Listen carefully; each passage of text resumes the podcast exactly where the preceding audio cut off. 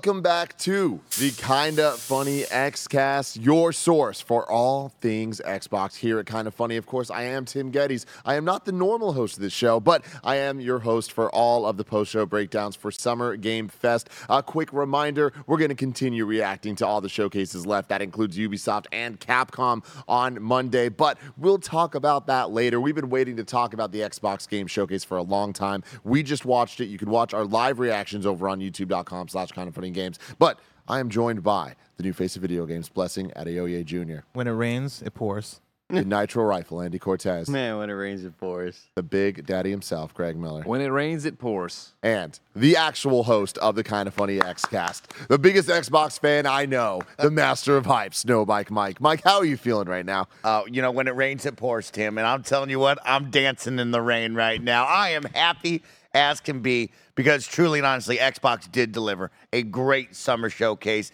and teaming up with Todd for a big Starfield Direct really put the cherry on top of a strong presentation. I'm very happy about that. Yeah, we are going to talk all about it, about all the things announced about Starfield. There's so much to get into uh, when it comes to Starfield. We're going to do all of that right here on youtube.com slash kind of funny games. You could also get this as a podcast by searching your favorite podcast service for kind of funny Xcast, and we will be right there for you. Uh, if you wanted to get the show ad free, you got to go to patreon.com slash kind of funny games to do the show each and every week. A lot of value over there. Um, that is something that is absolutely known by our Patreon producer, Delaney Twining. Thank you all so very much for your support. Um, we're brought to you by Honey and Rocket Money and Amazon Gaming slash Summer Game Fest. Remember, all summer long, all showcase season, you can go to Amazon.com slash Summer Game Fest to discover the top new and upcoming games, whether it's stuff that's already out like Resident Evil 4 Remake and Diablo 4, Zelda Tears of the Kingdom, or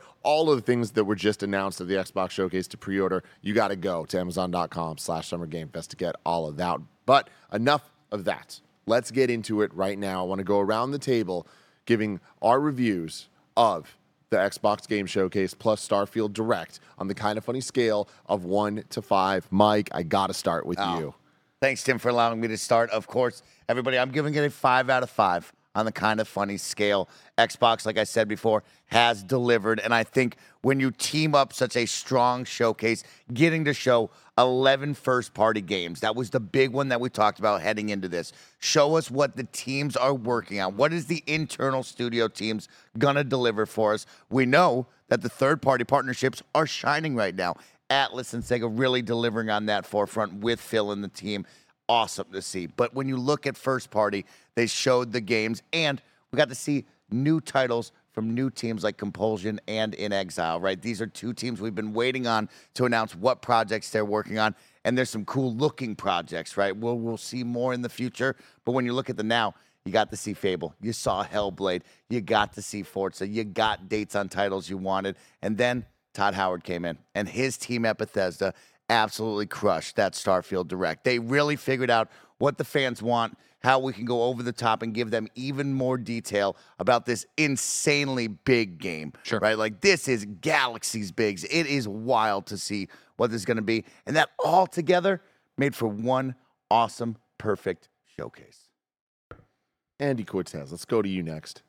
I couldn't agree more, man. I think this show was how do we get the Xbox audience excited again?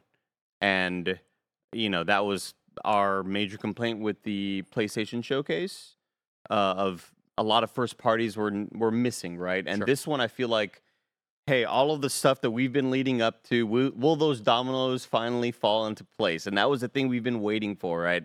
And I feel like this one, I, during during all of it, I'm like, really great show, four out of five. And that Starfield presentation blew my goddamn mind. And I'm giving it a five out of five because of that. Like, I don't, much like Greg said, like, I don't care how long this is. I'm exhausted, dude. We had a hell of a morning. We're all on two hours sleep. And I was just so enthralled by what they were showing us. And again, it's easy to kind of start to feel like, oh, we got, you know, Cyberpunk. We had a lot of high hopes for that when that was about to come out. We had had a lot of high hopes for No Man's Sky, like Blessing was mentioning. But I really do think this was Bethesda saying, we know, we, we know we've made mistakes in the past. Here's all the proof as to why we are hyping this up so much. Like Sarah Bond saying, the- you know, the, the biggest RPG ever and or most important RPG ever, and Phil Spencer saying like just hyping it up to all hell, and all of us looking at each other like, God, they're like saying a lot of bold shit. Will they be able to walk the walk? And God damn, that thing blew me away. This is a five out of five for me. Bless. Yeah, I agree wholeheartedly. The Starfield presentation, I, for me, the thing that I've been talking about leading up to this is that Fallout presentation that we got back in 2015, where we got the big breakdown of all the different mechanics, right? And like getting into the systems. Here's what Fallout 4 looks like, and it's out this fall. That was such a cool presentation, and for me, one of my favorite E3 presentations ever as somebody who was a really big Fallout fan. This Starfield presentation needed to be that for me, and this blew that out of the water. Like moment to moment, one of the things that we mentioned during the show is that I, there was not one sentence th- that was bad about that game, right? Like every single sentence felt so thought out of hey this is exciting like every single thing we're going to say about the way you can interact with the world the way that combat works the way that skill trees work the way that the environments are varied the way in which the the the, the lighting system works with like the position of the sun and all the planets and the over a thousand things that like every single thing sounds so impossible impossibly like incredible. And you know part of that comes back to what andy was talking about a little bit with we've gotten cyberpunk we've gotten no man's sky but also with those two games we never saw this much of those games revealed before we actually got there. I think bethesda is doing a really good job of showing the work and that doesn't mean that when we get it it's going to live up to everything but right now they're doing all they can to instill confidence and this was to me the maybe the most confident i've ever seen a studio a publisher a console manufacturer be in one video game from the from you know sarah and and phil talking about hey this is important to them really breaking it down during that during that that part of the showcase and each of their devs being confident, being passionate, understanding what people like about Bethesda games, understanding that hey, we have all these systems that invoke things like No Man's Sky and survival stuff with the breaking down of minerals and all this stuff, right? But there's still narrative, but there's still, you know, fun combat. There's still those things that you that, that you love, those tent poles of Bethesda games Creativity. the creativity. This Starfield s- seems impossible. It seems like you know maybe Tears of the Kingdom isn't a surefire bet for Game of the Year, right? And like that is not a thing that I thought I would say over the course of 2023. But it seems like there's a chance that this can come out and it could outdo that, and that is something that. I never w- would have thought, and so yeah, no, this is a five out of five. And then also, yeah, the rest of the presentation was great as well, right? Yeah. Like I'm with you, Andy. That I was Yeah. like four out of five, and then we got Starfield. I'm like, oh, five out of five. Um, shout out to Metaphor ReFantazio, like a, a new Atlus game from the team behind Persona 3, 4, and 5. Like, come on, let's go. I mean, for the two vets, really quick. I mean, how many times in your lifetime do you get to see a big deep dive like that? What kind of games can actually deliver that? Yeah, I got the broken chair. I see you seeing and looking at me. But just- for real, you- I, you I veterans- hate it. I've been battling this goddamn chair. Get off the set. here, change the chair with No, no, no. I'll get it. Oh. I don't want you Get to it do off that. the set. He yells at the other chairs. Now, here's the deal. For real, like, how many other games do you actually get that, right? Like, in our lifetime, we might not ever see that again. God damn it.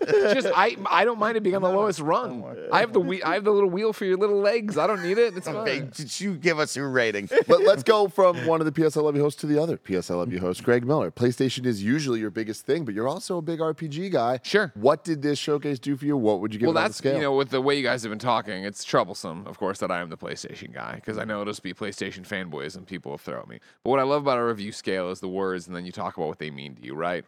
A three is okay, and it can either be like it's it's okay, or it can be like it's okay, and like trending toward this was a five out of five. This was amazing. This was an amazing showcase. This was an incredible showcase. Like, I, you know, Tim, you said something I found uh, thought provoking on the SGF one, where we reacted, and you were like, you gave it a five out of five for Summer Game Fest, and you were like, listen. If this isn't a five out of five for Summer Game Fest, what do you want? And I think it's very simple to look at this and go, listen, if this isn't a five out of five from Xbox, what do you want from Xbox? Like, I understand Halo, Gears, sure, okay, you know what I mean? I want State of Decay. Those are still things, those are still properties, those are still clamoring around. As just somebody who does this for a living every year, multiple times a year, right? It is the idea that they came out and they did say, here's what our first party is working on. Here's what's going on. Here are the things we're able to show you. Here are things we're able to talk about. And then for our biggest game, that clearly, with their full chest, they believe is, as Mike said a long time ago, game of the generation. You know what I mean? For that, for them to uh, uh, Bethesda to come out and be like, this is 25 years of work to get to this point. This is our biggest game. This is our best game. These are all the to for them to deep dive the way they deep dove on it, right? Let alone, yeah, have prefaced it with the 50 minutes before of truly great game announcements and cool things and information and laying the, you know, giving you, if you're an Xbox fan, what PlayStation as a PlayStation man hasn't give you, which is clarity of what is PlayStation 5 look like in 2024. What does it look like beyond Spider-Man 2, right? Like we don't have that clarity for the most part for the big first party studios. Here you do to a degree and it's exciting and it's awesome to see them have these partnerships and you know they're doing even it one of the things that you I think happens for PlayStation a lot when they do these conferences is the conference ends and Xbox immediately tosses up the tweet of, "Hey, you know, X amount of those games are also coming here." We just wanted to say these dozen games are also coming Xbox. Blah blah. blah the one thing here for and you can look at the third party partnerships here, but a lot of them were Game Pass deals, mm-hmm. which PlayStation can't say. PlayStation does not say these are PlayStation Plus or PlayStation uh, uh, uh, extra titles, right? Like this is Xbox showing, making the case for Game Pass, but making the game for Game Pass with their own studios, making their Game Pass Game Pass argument with uh, third party partnerships, and then of course making the argument with Starfield, which just looked incredible.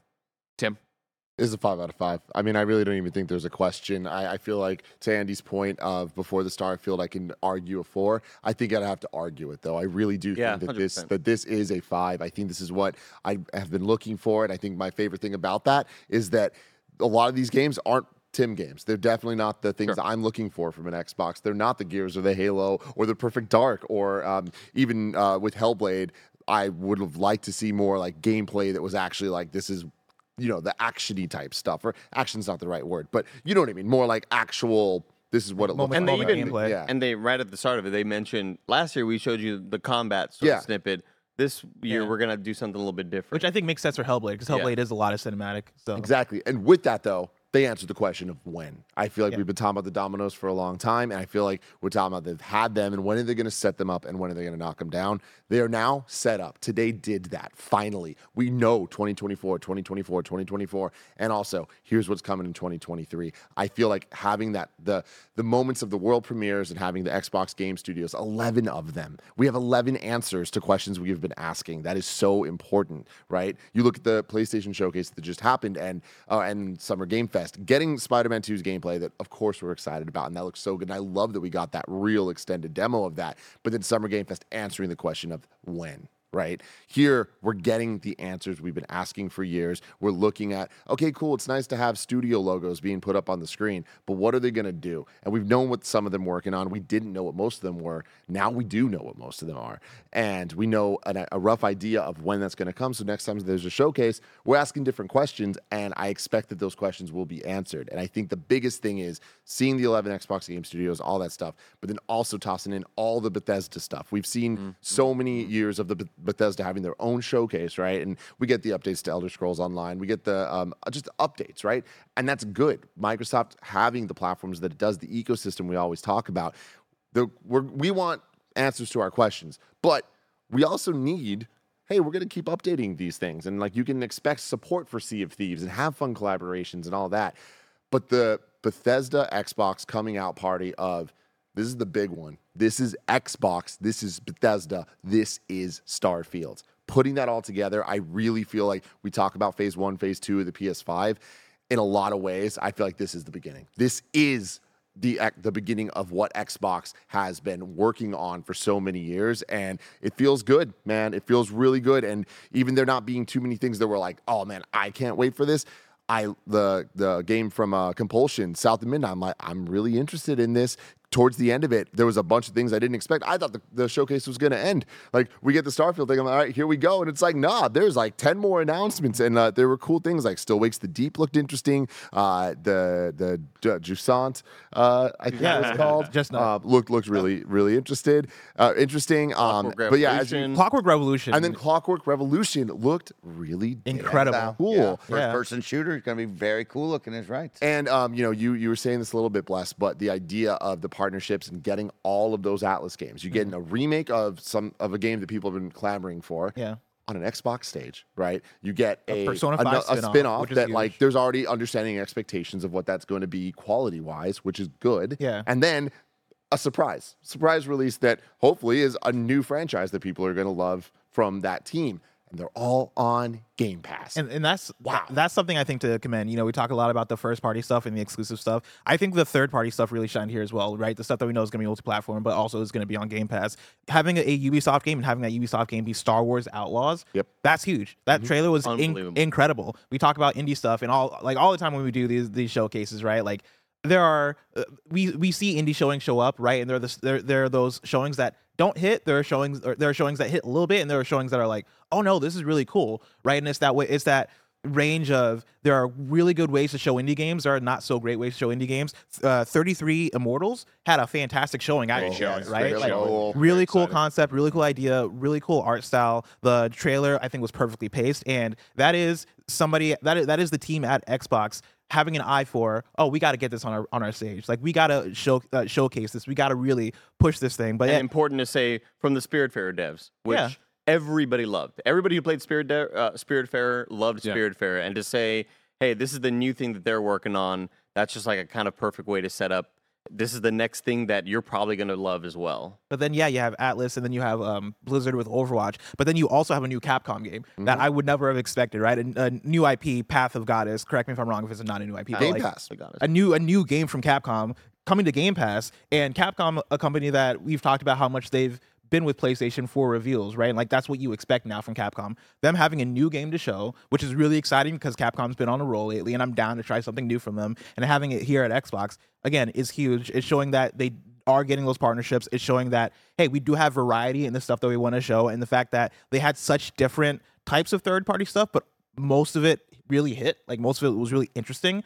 I thought was great. Yep. I th- this was like the perfect amount of variety and and diversity in different types of games from different types of studios and it wasn't just um, here are three cinematics maybe playing not back to back but maybe like you skip a couple and it's all uh, like uh, we think of like the space horror year right uh, of of Keighley Summer Game Fest or uh, third person multiplayer shooter thing that uh, you can't tell which is different from the other one.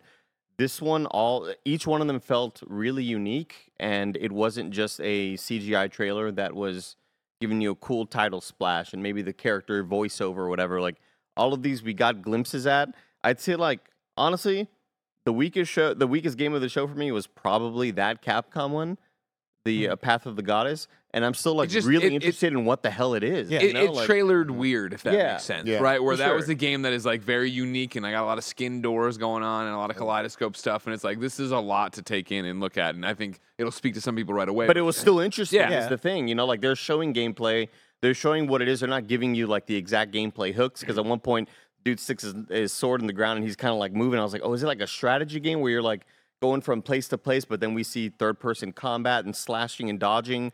I don't know what the hell the game is. I'm excited to see more from it. But to say that that was the weakest game is kind of wild to me when Yeah. I think of a lot of other presentations that I not necessarily like sure there's there might be a big chunk of games that aren't for me. There might be a big mobile segment or a VR segment and like it this one was just like a lot of quality without just kind of hitting you over the head with a lot of titles that you will forget about by the time you're done reacting to it.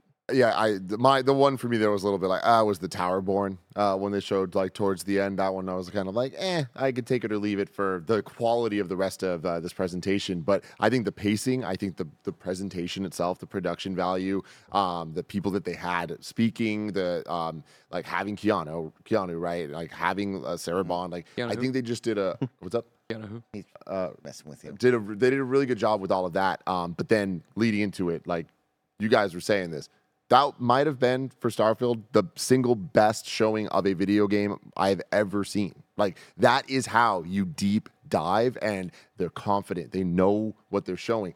We'll see if the game is as good as that showcase. But that showcase was our kind of funny scale. Five out of five does not mean perfect. Five out of five means amazing. We thought this was an was amazing amazed. thing. I think that Yep. that the, the Starfield Direct was perfect. And it's crazy to me that about 15 minutes prior to that, after we saw the first glimpse of that trailer, I said, that's one of the best game trailers I've ever seen in my life. Yeah. Yeah. And then, oh, by the way, oh, Andy, chill out. 'cause Now in here comes 15 the- minutes, Get we're ready. going to hit you over the fucking Criterion head. collection of this trailer comes out at you. Exactly. I think one of the best ways to put it, where we're talking about right of like we're talking about this, but then separating yourself from the game. Uh, earlier in the chat, it went by. Bander SN said, "Fantastic showcase. Now they just need to deliver on it." Yeah. Of course, that's the thing, Exactly. right? Like showcases and uh, all these conferences are all about hype and they're all about marketing. They're all about pre-orders and the new controller and yada yada yada. This is as good as you can do it. Like uh, they had a bunch of awesome stuff in there. Nothing overstayed its welcome. I was engaged and interested. Even when we're talking about the Kaleidoscope game, and then you get to this grandiose, amazing thing where just everybody going like what I uh, for the Starfield Direct, and I'm switching tracks here based on where I was just going, but you understand. For Starfield Direct, I think what's so funny about watching that and listening to all the stuff in there is that I kind of get the vibe that they're going to nail what we joked about with No Man's Sky. If you remember when No Man's Sky, even before we knew No Man's Sky was, you know, not where it needed to be at launch or whatever, Overly ambitious. Yeah. there was that great um, animation from the community, right? Of uh, the kind of funny podcast or whatever I was talking about and I did the whole mariachi band thing, right? Where I was going to go into No Man's Sky, sell my ship, and just be a mariachi band. Like that, the way they show that they show Starfield, I'm like, hmm.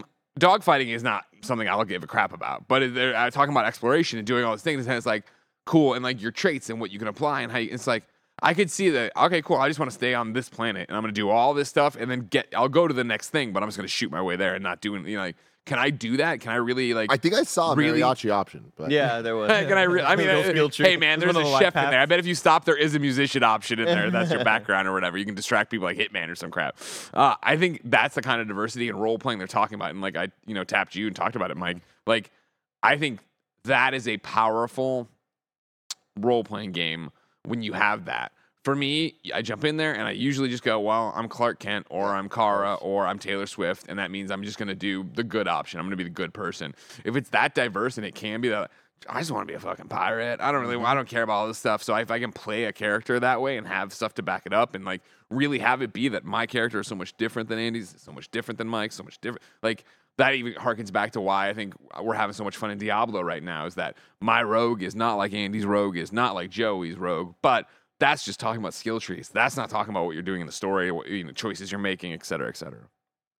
let's go through all the announcements because I feel like there's a lot lot of to talk about it, and I, I I feel like we can get kind of just lost in either just Yeah. talking about Starfield or just we could talking have a whole episode broad. about just Starfield. hundred percent, and I think and we I will say have a few. I, I feel like they could have done that too. I know that, that it was separate, but it was like really just one thing. But like the Starfield thing we just saw could have been a different day. They could have just been like, we're not Yeah. talking about Starfield. This is a game showcase. Starfield will be next week or whatever. I love that they did it this way. I really think that it was this beautiful. This is Xbox, Yeah. motherfuckers, and I loved that. But starting off, we Mike, we we did our predictions episode for XCast. We talked about we don't think that Fable, Avowed, and in, inXile are all going to be there. They are. Wow. Fable all there. And Fable kicks what do you it think? off, right? I mean, it has the humor. It has an incredible look to it. It's got a fun theme of the beanstalk and giants, right? Like Yeah. this is what you want out of Fable in the next gen light, right? Like we're bringing a beloved franchise now to 2023 and beyond, right? When this releases, but like it's wild to see this hit, and you can see the laughter that we're having on the desk. We're excited about the idea of what the combat will be, and they delivered on that, right? We're talking about Fable when this was shown was just a frog eating a fairy, and we all giggled and laughed and said, "Show me more." They showed right here, and this was great to see Fable. We have a whiles to go. There was no date on this, right? So we will see much more Fable in the future. But for a concept and showing you what's going to be coming at you later on, this really was awesome to kick off the show. I will say for me, as somebody who didn't grow up with Fable, this trailer sold me on this Fable. Like I, did, I the Jack and the Beanstalk uh, twist of it, and like seeing the gameplay in action, I really want to play this. This looks really cool. Yeah, this part here, like the whole trailer up to here, I was kind of like, this is definitely not for me. And like, mm-mm. this stuff, I was like, oh man, this actually is pretty damn sweet. Yeah. There's some, something here. Andy, does this one do anything for you? Yeah, perfect tone setter, dude. Like that's this one kind of just immediately locked you in with that great narration and great wit and great dialogue, and then showing you here's what some of the action action set pieces might be. Here's some glimpses of combat of you throwing fire spells at people inside of a forest. I think they are absolutely nailing the visual fidelity and showing like, hey, this is kind of what a next gen offering looks like, or a current gen offering now looks like Playground. for Xbox. Um, I'm kind of like Blessing. I was never really a big Fable fan. I may have rented it a couple times back in the day, but I am so into what they showed us today. Uh, I I was oh, a big Fable fan. Uh, that was one of my Xbox games that I would play in Parker's room when we were roommates in college. Uh, I'm stoked for this. I thought that is a great tone setter, like we're saying, a little bit of gameplay, or even if it's just what gameplay is going to be inspired by. Uh, looked awesome. Uh, uh, the humor is there. I think you know you watch it and as you see a Fable in 2023 slash 2024 slash 2025, uh, and imagine that being an open world action RPG like they've said it's going to be. Right, you can look and think of a Witcher, right? But just seeing that humor, I'm I'm way more excited to invest in that right now. You know, and go through and have it and have it be the guy from the I- the IT crowd, the it crowd, or whatever with his glasses. And like that all seemed like a great time. I'm excited for that. So we're talking about a team stepping away from the wheel. Oh, like yeah. getting away from Forza and making that. That was Jesus awesome. take the wheel, man. Like, Jesus wow, take oh, the wow. And like you said, a, uh, setting the tone early with Fable opening, right? Fable would be a closer in most situations. Opening with that was like, okay, well, what else do you got? And it just kept going. It did just keep going. Next up, we had Compulsion Games South of Midnight. I'm really into this one. I like Contrast a lot on PlayStation 4. That was uh, one of the, the early Launch games. early like launch Yeah. games, and uh, it had a really cool look to it. And the the gameplay was was fun. It, you know, it's the per- perfect type of game, the swimming in sevens type thing. Of just like this is cool. Like there's something here. I, I like this team. I'm hoping for more than a seven out of it, personally. Uh, oh no no no no for sure. Okay, okay. I'm saying Contrast uh, to me. I would say Gotcha. seven. My apologies. Yeah. I this I'm like, oh, everything that I saw here, love this vibe. Love this dude with the guitar. Like I am so into this. The claymation look, the more like stop motion type stuff. all It's the got little, a Laika vibe, like Kubo Laika's a great two, way, Kubo and yes. the two strings. for yes, sure. yes, yes. Timothy? There's many more strings here. Would you like a quick paragraph about it from the Xbox I Wire would. that tells us a little more than we saw in the trailer? From the creators of Contrast and We Happy Few, South of Midnight is a spellbinding third person action adventure game set in the American Deep South, coming to Xbox Series S and S with Game Pass, Windows with Game Pass, and Steam. As Hazel, you will explore the mythos and encounter creatures of Southern folklore in a macabre and fantastical world. When disaster strikes her hometown, Hazel is called uh, called to become a weaver, a magical mender of broken bonds and spirits. Imbued with these new abilities, Hazel will confront and subdue dangerous creatures, untangle the webs of her own family's shared past, and, if she's lucky, find her way to a place that feels like home. I'm in, that. man. I, I was in when I saw the dude in the guitar, and then this little weapon situation, like the magic stuff. I'm like, that's just freaking. And then, like we were cool. talking about the art style, right? And the stop motion slash claymation, like that looked awesome. Yeah, it looks like it's running at like purposely 10 frames per second, kind of Spider Verse. Like, Mhm. yeah, I, I love the I love the vibe. I love the aesthetic. Um, and I also like that everything they mentioned was, hey, this is all going to be in-game engine stuff. Nothing, nothing's here going to be pre-rendered cinematic type um, animation. And I'm kind of glad they didn't show gameplay, only because I feel like it would have been hard to differentiate. Hey, we just had Fable right now. Here's another third-person thing where you're going to see a woman throw in a, a, a magic spell at something like that. I like that we got what we had here, so that we can show off more of this in the future, whether it be Game Awards, whether it be another sort of like Xbox little showcase type uh, type thing. So Yeah. First title coming out of the team since the acquisition as well, right? We talk about Yes. this. It's like the excitement factor of, yes, you got this team. We're very cool. That's awesome to hear. When? What is the game, right? Now it's finally them to have their debut. That's a big deal. Absolutely. Moving on next, we had Star Wars Outlaws coming in 2024. This is Massive's yes. Ubisoft Star Wars game that uh, we've heard, known about for a long time, but didn't exactly know what it is. I thought this trailer was super rad. Being a Star Wars nerd, we're reading from IGN that uh, it's set between Empire and Jedi. Would you like the official Xbox paragraph on this one as well? Timothy? Yes, I would, Greg. Experience the first ever open world Star Wars game. Star Wars Outlaws, set between the events of Star Wars The Empire Strikes Back and Star Wars Return of the Jedi.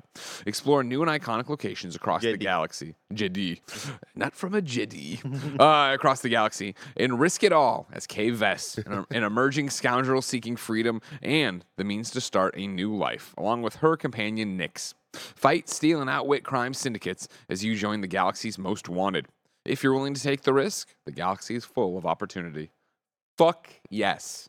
I am such a big, massive fan because of the division. I was I know there have been rumors of it's not going to be Star Wars Division, but that's all we could wrap our head around. This is a great tone setter trailer. You know how much I love Star Wars based on Star Wars Jedi. Uh, I'm excited to see more Star Wars video games that get it hopefully right. And this is an awesome look at it, what it would be to be a scoundrel in the galaxy, right?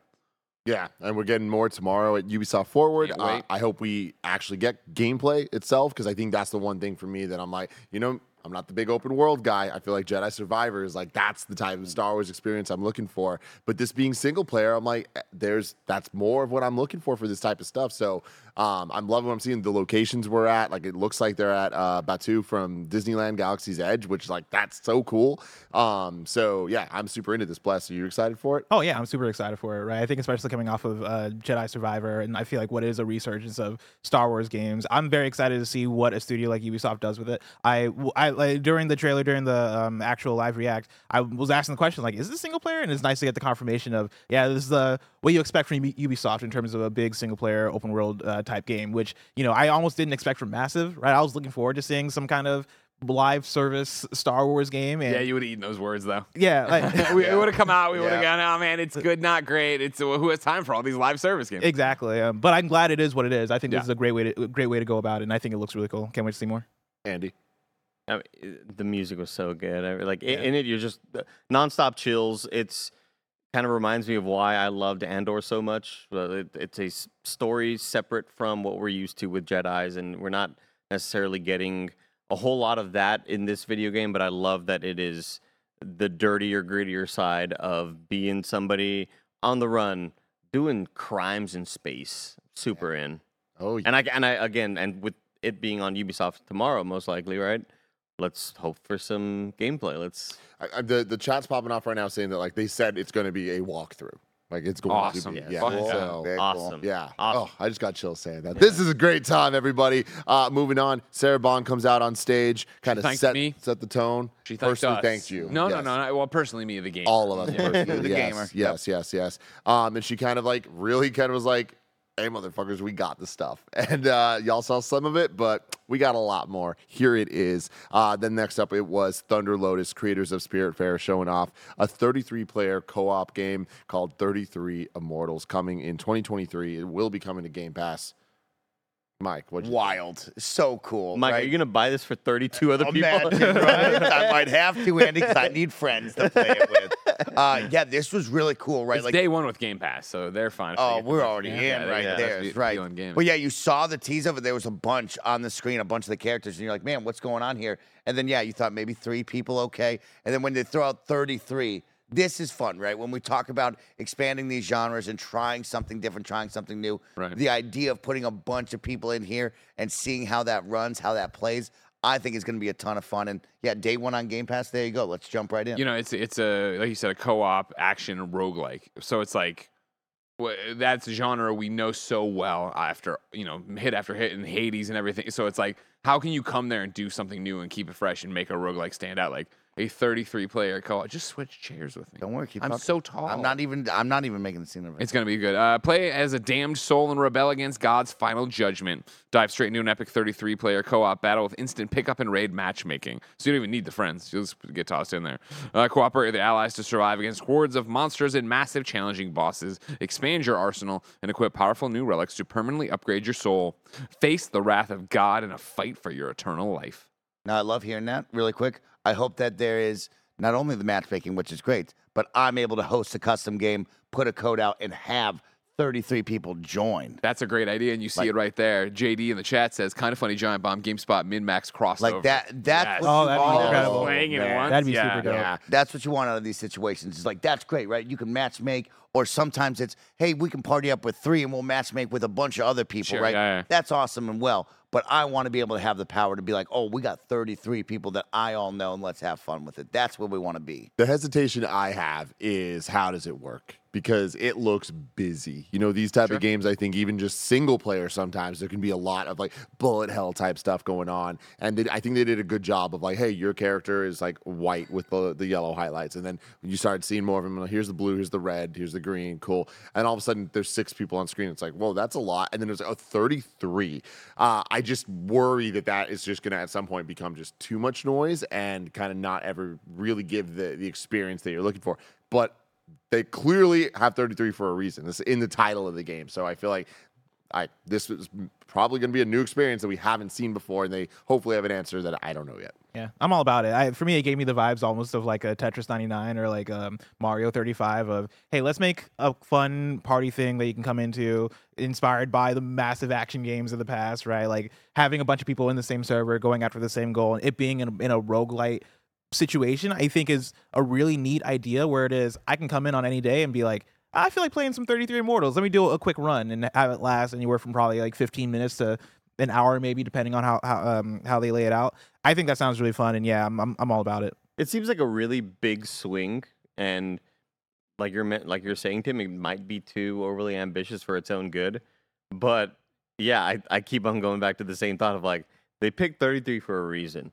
They could have said they could have made it eight, and it'd be like, hey, this random eight player thing. Like, there's a reason why they wanted to have that many. Not only because it looks good aesthetically, I guess, but I I feel like they know that it works, and that's why they were willing to go that amount. And again, it's from the devs of a very very um, I'd, I'd say critically acclaimed indie game, Spiritfarer. Yep, yep. And I like that So- it's different from Spiritfarer. Yeah. Spiritfarer was not a roguelike. Oh, right? It wasn't an at all. action game. It was you going around doing quests for. Yeah, it was like a ghosts, cozy right? kind of game. Yeah, but then you know, I, I think Sarah Bond mentioned going back to their old action roots is what she mentioned. Yeah. So like, I, I feel like they have the confidence in this. Can they pull it off? We'll see. I think it's a really neat, uh, unique idea. So we'll see if it works out. After that, we saw Payday 3 coming September 21st to Game Pass. Actually, this is probably my weakest one. Yeah. Yeah, Yeah. to go back to it. Yeah. It just it looked fine. Whatever. I think it's just a special franchise. And Yeah. people that are into Payday, it is exciting to see Payday coming back. And of course, to be on stage, it might not be the strongest pop out of a very strong start, but Payday 3 is a big deal, right? Payday is coming back. People are going to have fun with this game, and it's nice to see that with the Xbox community over here. So I, I, I liked this one. Yeah. Moving on after that, we had uh, Persona 3 uh, remake coming early 2024. This- It will be coming to Game Pass. And this is the type of thing earlier we are talking about is this a 5 out of 5? Is this a 4 out of 5? If this did not leak, Yep. it's a 5 If of this 5. if this didn't right? leak, the pop that this would have gotten from Yep, me and Barrett in the back, like I would have been going crazy over this thing. Like when uh, when it did leak, I went crazy at my desk and I was like, Bear, Bear, like come look at this, look, look, come We watch this trailer with me. ho- hovered over your phone watching it. Yeah. And like the fact that yeah, the art style um, is ev- ev- evoking what we got with Persona Five, right? It's bright forward into the future. Um, it is giving you the that same story from Persona Three, those same characters. I know Barrett, you mentioned um, earlier that it seems like you're not going to get FES content or um, uh, Port- Persona Three portable content, which I think is a is a bummer, but. I'm, I mean, I'm down to still be excited for it and play through it, just knowing I'm gonna, I'm gonna get that original game with this new coat of, coat of paint that is gonna get a lot more people into it because this is following up on, up on Persona 5, which is the most popular Persona ever. So this is fantastic. I'm so excited for this. Yeah, the thing I was scared about for a remake, especially like uh, getting like the visual updates for like a more modern Persona after five, was that you were gonna lose a lot of the aesthetic that made Persona three special, and it seems like they're not really taking that away, but just updating little things that they've learned in not just like modern Persona, but just other modern Atlus games of what to update uh, for Persona three, which I think is really cool. So yeah, it's been confirmed that Persona three Reload won't include content from FES or Portable, including uh, the FemC uh, protagonist. Uh, the basic concept of the Persona 3 remake was to remake the Persona 3. Uh, we don't have the FES or Portable content included. And then also, a very interesting one uh, for Persona 3 Reload, the English dub will have a completely, uh, it seems, new voice cast. Interesting. Uh, so it- Interesting. It, it seems like they're they're really updating as much as they can, uh, probably for the best because, like most Persona games, there's some stuff that does not age well, and even at the time was a little bit questionable uh, for some of the writing stuff. There's also uh, some of the original. I think one cast member from the original uh, crew was also, you know, not a great person. It seems so. It, it, it's nice that they're they're just doing everything that can to uh, kind of modernize it and you know give a give a new chance to a new uh, kind of generation of voice actors to uh, make these characters feel alive again, which I think is sick as hell. So. Seems like a big miss to not have the uh, the new content from the other ones. Am I wrong in saying that? Yeah, a lot of people are upset about FemC. Like, uh, I know Persona 3 Portable is like a weird, like, there's some content that just doesn't feel as fleshed out in Portable, But to make up for that, like the FemC route in Persona 3 Portable is very beloved by a lot of people who played through that. Um, so I think that's a that's a big miss. Um, and then also the FES, uh, the uh, uh, content I think is called the Answer is like the kind of bonus story stuff. I I, I- do think it's weird that it's not there. I don't think it's the end of the world personally. Like I thought the the story basis for that stuff was interesting, um, but I think the the gameplay stuff was maybe a little bit more kind of repetitive, uh, more so to the point of like maybe they just didn't have a way to like modernize it and not make it feel kind of whatever. Um, but we'll see. People are already joking that they're going to release a Persona 3 re- Yeah. Reload Reload like Yep. two years after this that includes all that stuff. So we'll see. Atlus might Atlus on that one. That, that is a very, very good point. Uh, we're going to move on to another first party Xbox game. But before we do that, I want to give you a word from our sponsors. This episode is brought to you by Amazon and Summer Game Fest. We are in an absolutely stacked year of video game releases, and you can find all of them on Amazon.com slash Summer Game Fest. I hope that you found a spare few hundred hours to play all the amazing games that have come out this year already. Gamers have been eating good this year, but this is the only place you want to be amazon.com slash summer game fest because guess what this summer there's going to be even more exciting announcements coming through of so many more video games that are about to be on all of your favorite consoles like final fantasy 16 armored core 6 diablo 4 street fighter 6 mortal kombat 1 exoprimal assassin's creed mirage.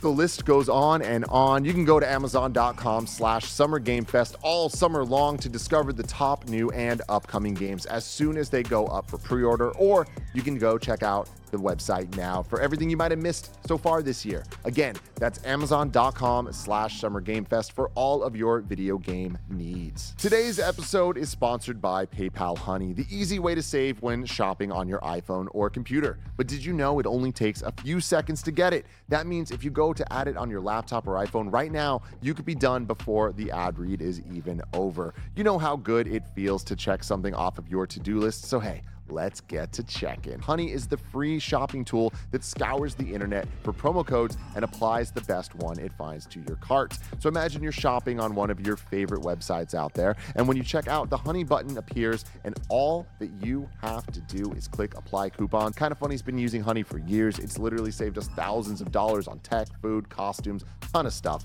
Uh, Honey doesn't just work on desktop, it works on your iPhone too. You just activate it on Safari on your phone, and you get to save on the go. Getting Honey seriously only takes a few seconds, and by getting it, you'll be doing yourself a solid and supporting this show. Get PayPal Honey for free at joinhoney.com slash kinda funny. That's joinhoney.com slash kinda funny. We all love gobbling up content and we have an understanding of what subscriptions we use. Or do we? Do you know how much your subscriptions really cost? Most Americans think they spend around $80 a month on subscriptions when the actual total is closer to $200. That's right, you could be wasting hundreds of dollars each and every month on subscriptions you might not even know about. Rocket Money is a personal finance app that finds and cancels your unwanted subscriptions, monitors your spending, and it helps lower your bills all in one place. Rocket Money has saved some of us here at Kind of Funny a ton of money, and it can help you too. Rocket Money also helps you manage all your finance in one place, and it automatically can help categorize your expenses so you can easily track your budget in real time. Stop throwing your money away, cancel unwanted subscriptions, and manage your expenses the easy way by going to rocketmoney.com slash kind of funny. That's rocketmoney.com slash kind of funny. One more time rocketmoney.com slash kind of funny. Rocket money kind of funny. Mike. Tim, greg. I'm sorry. We have breaking Xbox Breaking news. Before you go on to any of this game stuff, uh, Barrett, I need you to show this video. Jeff Keighley has put out the scoop of the century. Right now at Xbox Fan Fest, they are ripping off Kind of Feudy. What the fuck? They are doing right now name the best Xbox franchise or whatever. And its survey says and its teams, this is oh outrageous. God. this is copyright infringement can you imagine Gimmick stealing an idea like infringement. this Phil Spencer I'm will so be mad. hearing from our lawyers. yeah, no. I know. Okay. Oh my god so Well, funny. we're gonna talk to Steve Harvey about this. I don't know who that is. the host. um so next up mike avowed Avowed. 2024 from Obsidian. Very exciting stuff, right? Like we saw the teaser already for Avowed. We've been very curious about what Obsidian's working on because we know we've given them so much praise. This team is putting out banger after banger over there. They are the workhorse of the Xbox Game Studio, and it is exciting to see them announce Avowed, Outer Worlds 2, but Avowed is up first. And as Andy said, right, it's exciting to see a team try what would be like another kind of Skyrim, right? Set in the Pillars of Eternity world. This is going to be fun for fans that have never jumped into that world to get some of the lore, but also get that Obsidian RPG that you want, right? And this looked good. The gameplay was there. Now it's exciting to be like, okay, we know it's 2024. The dominoes are lining up. We know this year is shaping up with Forza and, of course, Starfield. Now we know we're looking at Hellblade. We're looking at Avowed in 2024. That's awesome, and the Did it- game looks good. Did it speak to you? Because that's the thing of like me watching it. Like Obsidian, I'm hit or miss with with their RPGs. I'm not. I don't feel the. I don't need to go back to a Skyrim right now. Mm. But of course, you look at it, very colorful. The Yep. guns, this, that, and the other. It's something that like. I'd announced, I was like, eh, and then watching like, eh, and I, I could see me, and it also kind of gave me Kingdoms of Amalur Reckoning vibes, which I always appreciate. I don't know. It, I, I look at that, and that's not a must play for me, but it's one to watch. Interesting. Yeah, What- this is a must play for me. Yeah, I mean, uh, when I think of how much they impressed with storytelling and with character interactions in the Outer Worlds, um, I uh, I'm really excited to see what's going on here. I do feel like the first reveal we saw of it though looked a lot prettier because that was a s- cinematic pre-rendered sort of thing, and this does not look like a current sort of de- a current gen game. It Didn't blow you away. it- Doesn't yeah, vi- visually it doesn't look. Um, uh, even on some some of the character run animations, that had a very MMO sort of look to it. Even It- at the end, oh, that's a great way to it- put it. Even at the end when she puts out the COVID virus in purple there. I'm like, yeah, it, it, it looks like a it looks like an older game that got a, a, a sort of remaster with better lighting and, and things like that. But but I didn't play the Outer Worlds for its visuals because I thought that Yeah. game didn't really look great either. I played because I knew I was going to get if it's awesome fun and story it's beats. col- colorful and the story's great. Yeah, I want cool character NPC uh, uh, dialogue where I'm talking to them and they reveal some wild shit. It's like, oh, do I kill you or do I not? Like, that's why I play those games, not for necessarily visual fidelity. Yeah, it's funny. Like halfway through the tr- through the trailer, I was like, "Oh yeah, these guys definitely made Outer Worlds." Like Yeah. visually, there I could kind of see some of the elements from Outer Worlds, um, like visual style in Avowed. And you know, I wish I was more into it. Right? Like I think uh, for me, I'm kind of with Greg, but I also that's just me who I am as a player, where I am not a fantasy person. Right? Like I'm more into the sci-fi of Outer Worlds. I'm more into the NASA punk of, of Starfield. And for me, like Skyrim was one that I, I got into because it's a Bethesda open world, and there's so much there for me beyond even just the Yeah. the, the fantasy stuff. But if you know, if Avowed comes out and I hear Mike be like, "Yo, it's a five out of five, and I see the, the internet go crazy about it, I think that'll be the thing where I'm like, "Okay, I'm gonna pick this up." As long as it comes out and it's a five And out of five. five out of five. Hey, you've got Honestly, if it's a four out of five, hey fuck man, else, yeah. that's the Yeah, kind of yeah. world we live in right now. Do you have Exactly. Yeah, it definitely is. Everybody's f- fighting for our time, man. Yep. Yeah. yeah, now more than ever. Yeah. Um, moving on from there, we had Sea of Thieves. Um, we got the Lucas Arts uh, tease there, and, or logo splash, and you're like, wait a minute, and they start up into stars, and it's like, how is this gonna work? Of course, Bless called it. It is the Secret of Monkey Island. What a great collaboration! Pirates was so good. So this good. seems awesome as well. This is such a no-brainer, but it also feels like such a big brainer. Like I feel like this is the type of thing Dead Cells Castlevania, right? Where Yeah. it's like.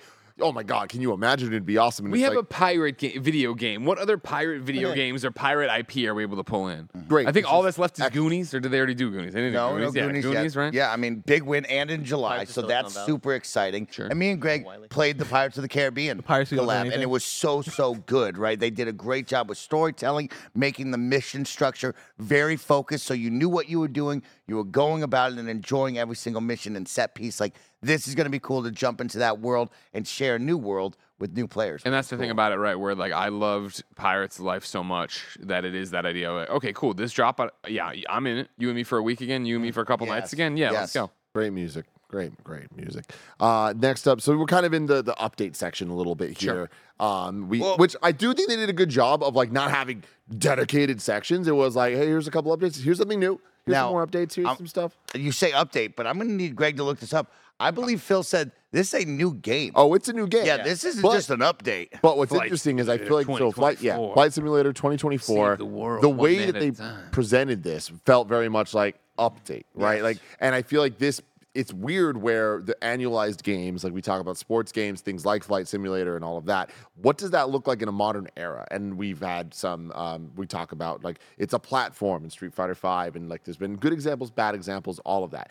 Game Pass changes that in a lot of ways when Xbox is really focusing on that as their pitch. So in some ways, this is both a new title for people that want it that way, but it also seems like more of an update than uh, you would traditionally get. And it doesn't need to be a brand new game. It can just kind of be the new flight simulator, right? Yeah, it's really exciting stuff. I mean, Flight Sim, for what it is, right, is this incredible simulation of flying, landing, flying around, doing these. Now to have ideas of like jobs and what is around the flying world, what could you do, and how do we elevate the gameplay?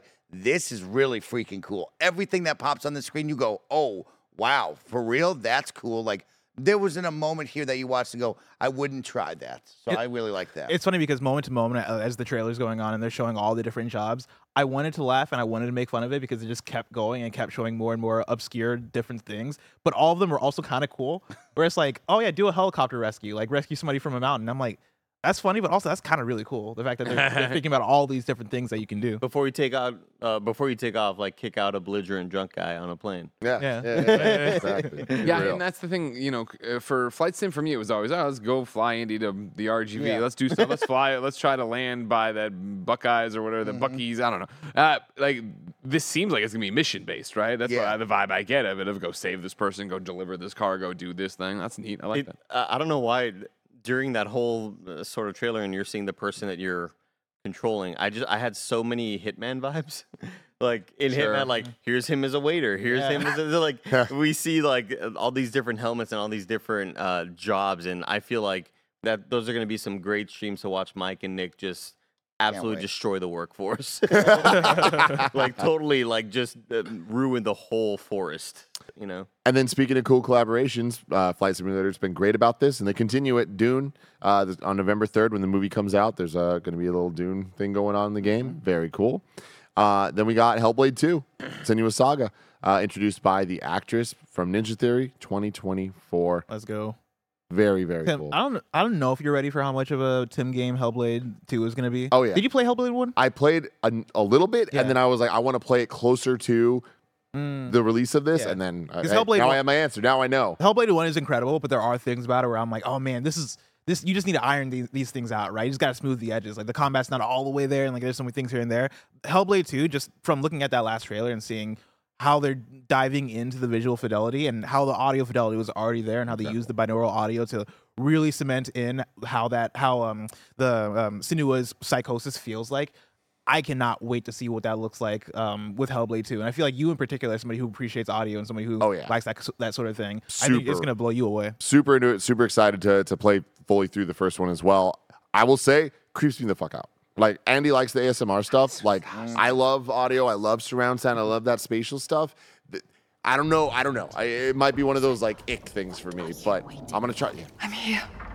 I'm gonna try pushing through though, because I think it's gonna be worth it. I might just watch this trailer when I go to sleep tonight. Like, just leave it on and kind of doze off. I also thought that like the wall uh, was one of those uh, Tears of the Kingdom Yeah. wall worms. Yep. And I was getting ready for it to like come out and swallow Senua and spit it, spit her out. like and then like, like the like likes, yeah. wall worm. And then like she def- she, she defeats it, and then a treasure chest pops out. We got a And wall. you, also, worm. and you get a like like stone. This is, a, I mean, this is another one of those that um, uh, we need to come up with an award uh, after every one of these presentations of like the go home to watch it on your TV award. Sure. Because sure. I know, most anticipated 4K viewing. yeah, I know what they bring when it comes to visual fidelity, and even even playing through Senua last year or two years ago, whenever it was, uh, when Nvidia was like, "Hey, what's a game you want to play with ray tracing?" We saw Senua on the list. Like, I want to do that because I haven't Mhm. played it yet, and I had a great time with it. And even then, it was visually stunning, and I'm really stoked to see how it looks now. I, I'm speaking a little out of turn here, and Andy, you might be able to help me here. But um, I, I think that with Hellblade as well, there's ray tracing audio,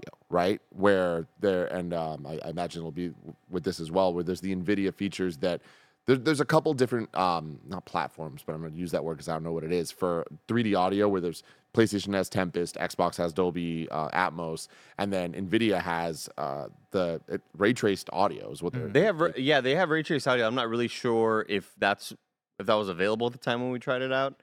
Uh, but it, I definitely still had all of the the cool sort of surround stuff in, in your headphones. It's like that's the preferred way to play it. It's really really sensational. How you tracing those rays in audio format, Andy? I mean, I'd assume it's like a The way the sounds bounce It's, around the room. it's the like, positioning, right? It's like more. Uh, it's the type of thing of like the surround sound where it's not just oh, there's front speakers, side speakers, back speakers, and and ceiling speakers. It's like no, it, it sounds like it's here versus here.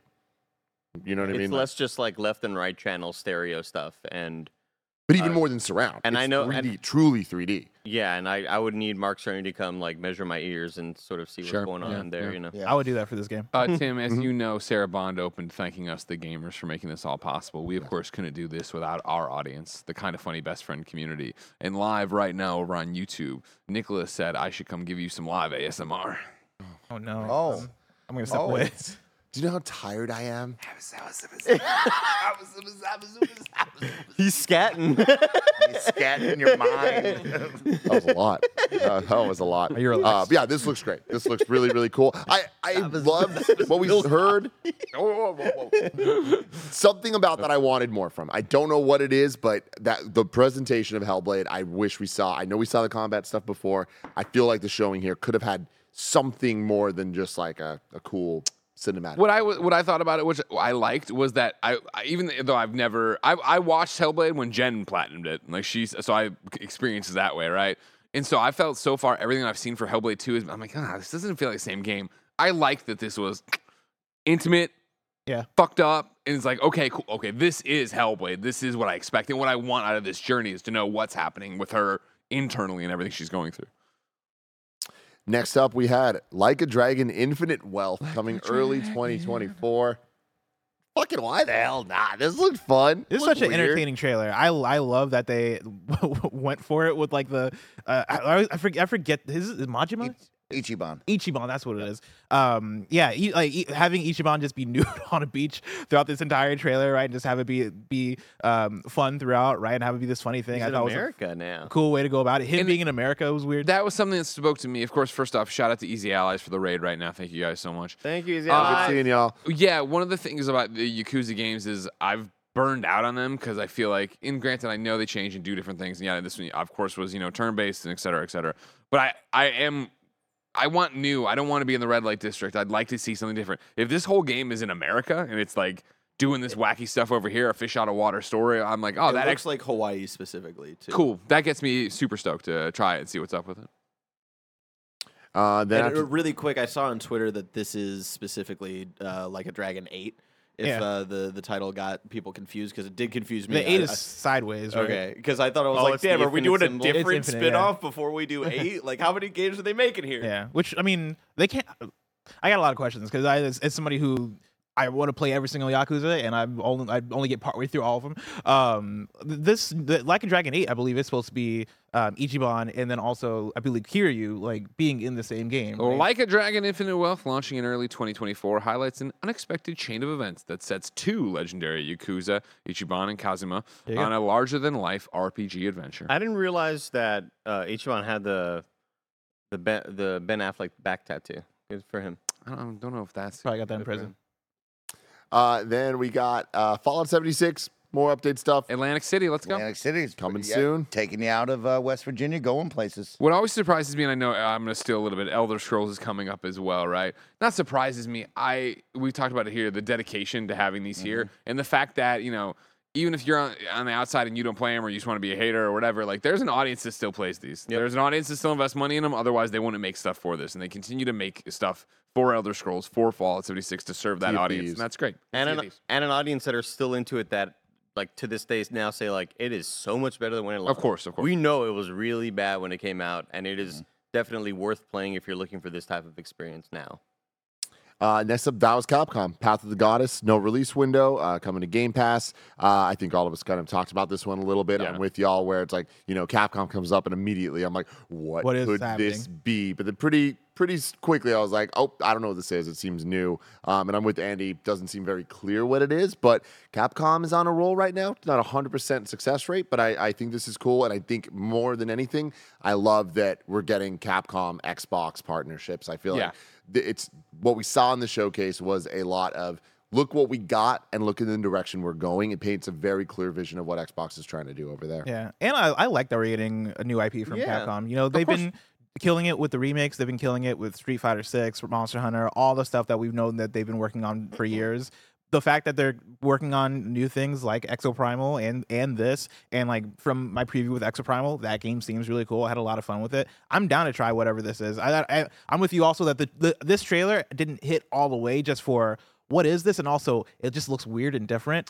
But maybe that's just what the game is, right? Maybe you get your hands on it and you're like, oh, this is weird. Two things. I think are worth pulling out of the paragraph. I won't read the entire thing, right? But it's talking about the using the power of the RE engine, and then enjoy a unique gameplay experience blending action and strategy. Yeah. Witness an epic clash between the spirit realm and the mortal man.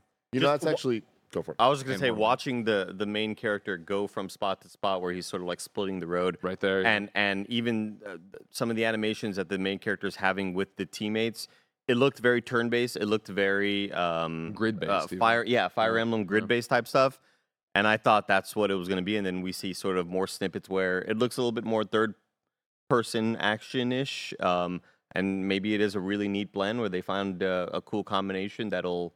Uh, again, I, I I agree with Bless. Like it's really cool seeing a new IP and like, hey, we can make new things and still be successful with all of our remakes. Like because those remakes are successful, we can kind of take these swings. Yeah.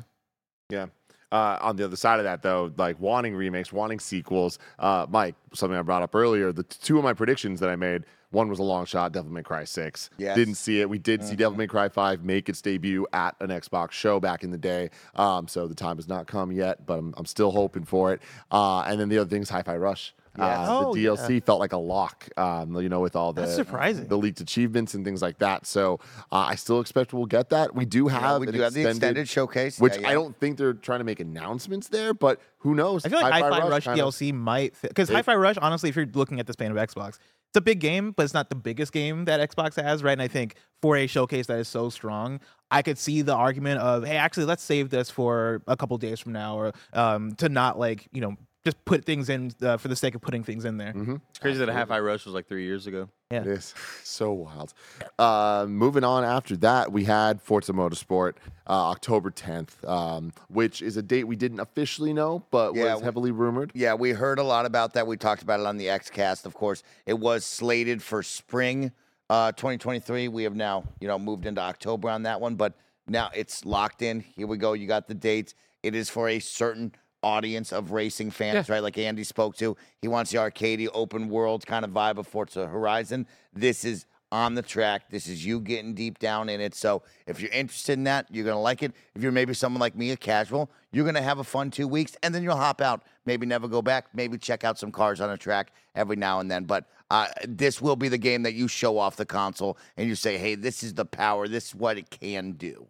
Also, one, one thing to, to shout out since we brought up the extended showcase is that they did announce it. We never actually like uh, th- three hours ago on news.xbox.com they mentioned that more slash other games to be revealed. This is Wario 64 I'm reading from. More slash other games to be revealed on Xbox Game Showcase extended on June 13th. Quote as well as games from our creative partners that we didn't show you today. Cool. Very cool. And yeah, they said we're going to get a deeper dive into Avowed, uh, behind the scenes look at performance capture in Hellblade 2, uh, behind the scenes look at Flight Simulator, Dunes expansion, and um, more Towerborn.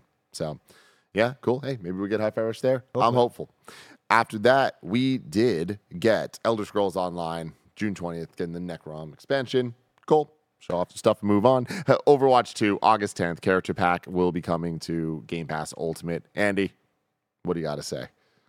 Uh, I, you know, again, because we're not getting Overwatch PVE stuff, and that was that big sort of heartbreaker that uh, Blizzard let us. You know, they kind of put their hand on their sh- on our shoulder and they're like, "Hey, we're sorry, we fucked up." Yeah, man. Here's some story missions. like- How about that? And, and it's like, well, well, damn, like you know, we uh, this thing that you canceled is why we were like, okay, we understand over the final six months to a year of Overwatch one are be, going to be really, really weak because we know you're working on future stuff. That's great for you all. So when that got canceled, that was quite a bummer.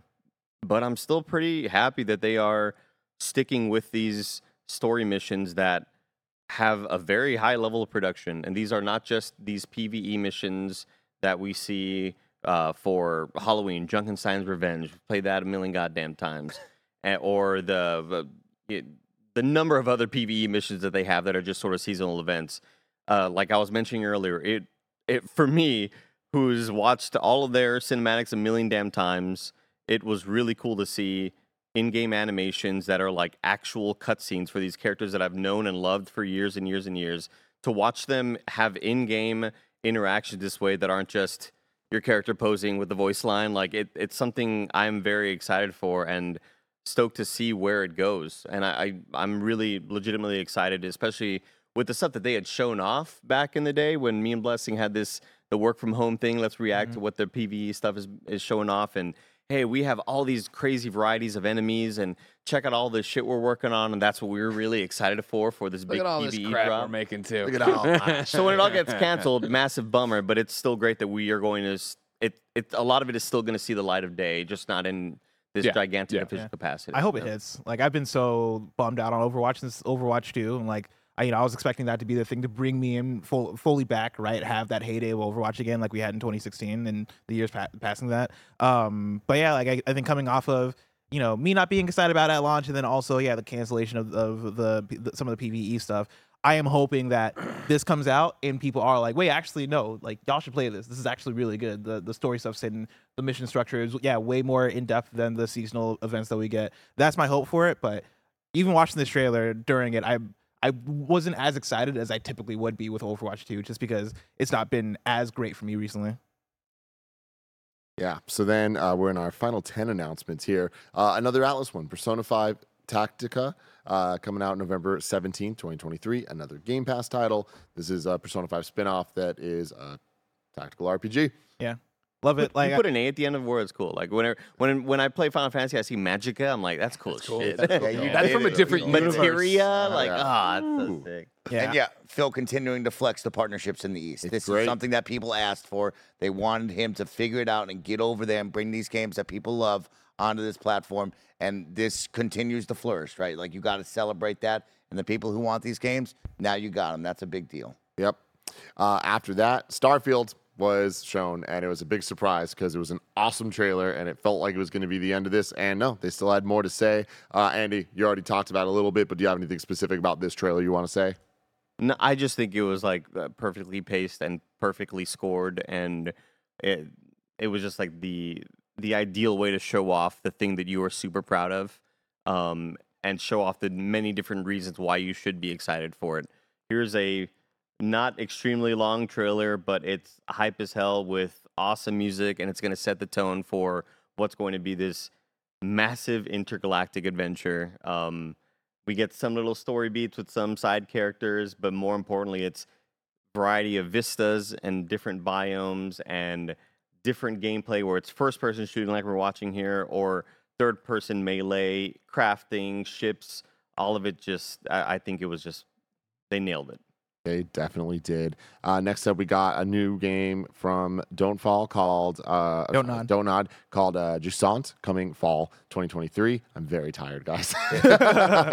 Reading is hard. Uh, This Jusant- looked awesome as hell. Uh, Yeah, Here, got everybody so sick. excited. Take a breath, toss it to me. I got you. Go for it. Greg. Uh, from Greg. Don't Nod, the makers of Life is Strange Vampyr, and tell me why.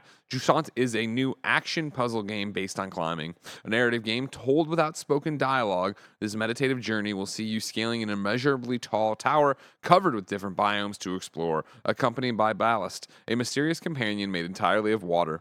Jusant will release fall 2023 on the Xbox Series X slash S. This is a Greg fucking game. yeah. This looks awesome. This Yeah. looks incredible. Yeah. Yeah. It's funny because this is coming off of a- a conversation we had recently about Don't Nod, where Putting out games left and right. Yeah. There was one last week. We were like, "What is it?" Yeah, it's I like Don't don't Nod wanna just be play making it, huh? games. It um it feels like Don't Nod has been had a little bit of an identity crisis ever since not Yeah. not making Life is Strange games. And you know, I'm not I've not been as excited as we've getting been getting more and more of these announcements. This is the one that brought me back. You know, from the start of the trailer, me and me and Tim were on the same wave- wavelength of is this like an Ico type thing? What's going on here? And as you see more of the gameplay, yeah, it seems like you know, a purely a, a climbing game with a really cool art style, a really interesting, different type of uh, uh, gameplay style, but then also, you know, a, a weird, different kind of world to exist in. You got the little little guy in the in the in the like it's made of backpack water, all right. that um I forget what you butt face. Yeah. butt face, or if you or if you're Greg, you think it looks like what? Titty. Titties. That's what he said. That's what he said. But yeah, I'm all about this. I, I can't wait to play Just Nut. Yeah, I think God.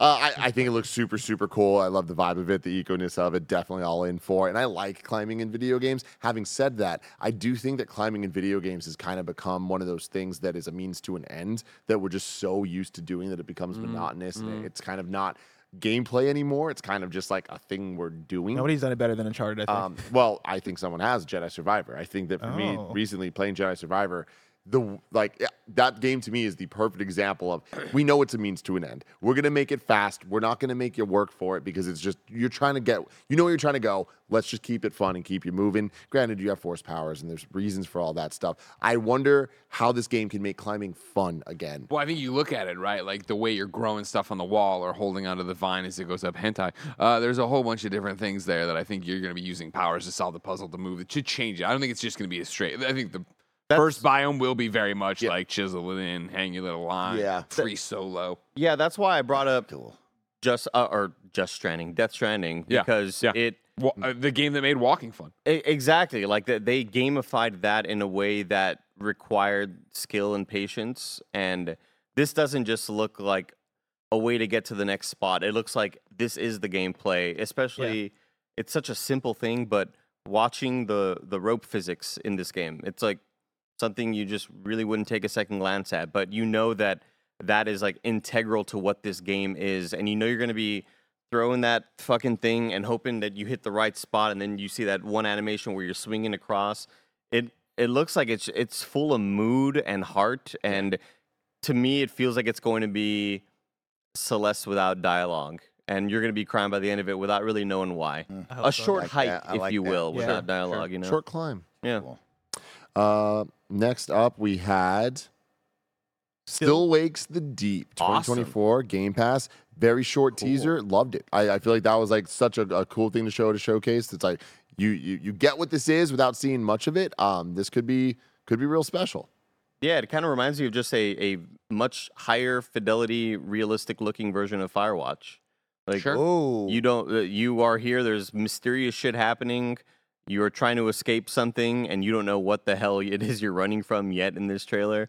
It just looks like full of suspense, and it's going to be one of those thrilling experiences that I think is going to be like maybe five hours long. Yeah, and it, like I exactly, and I think that this being a short teaser, super cool uh, visuals. The logo type I think is really great too. Like I know everything I need to know about this. Of like, oh, I got my eye Yeah. on this one. And this is sort of an indie section that doesn't feel anything like an indie section because we're talking about a don't nod tra- uh, game that looks really cool. Talking about uh, this game from Secret Mode that again looks really different. Looks like so, a, a big AAA AAA thing, but also I, I think is hitting. And then even the next thing we're about to Just- get into is a Well, really just cool to toss in there, you say secret mode. Remember, it's also Chinese room. So you're talking about Dear Esther. Uh, everybody's gone to the Rapture. Oh. Uh, uh, and Amnesia. Well, I'm reading off this. Amnesia War, a machine for pigs. I don't know. Maybe that was secret, but that's what they're talking about there. And this reminds me so much of the other indie or under other indie we saw that's under Quantic Dreams label that I played at SGF that I'll talk about tomorrow on Gamescast. But uh, a guy ran through all that and lost the fucking uh, Under the Waves. Another one that is like a psychological you're under it, but this one is way more survival horror about it.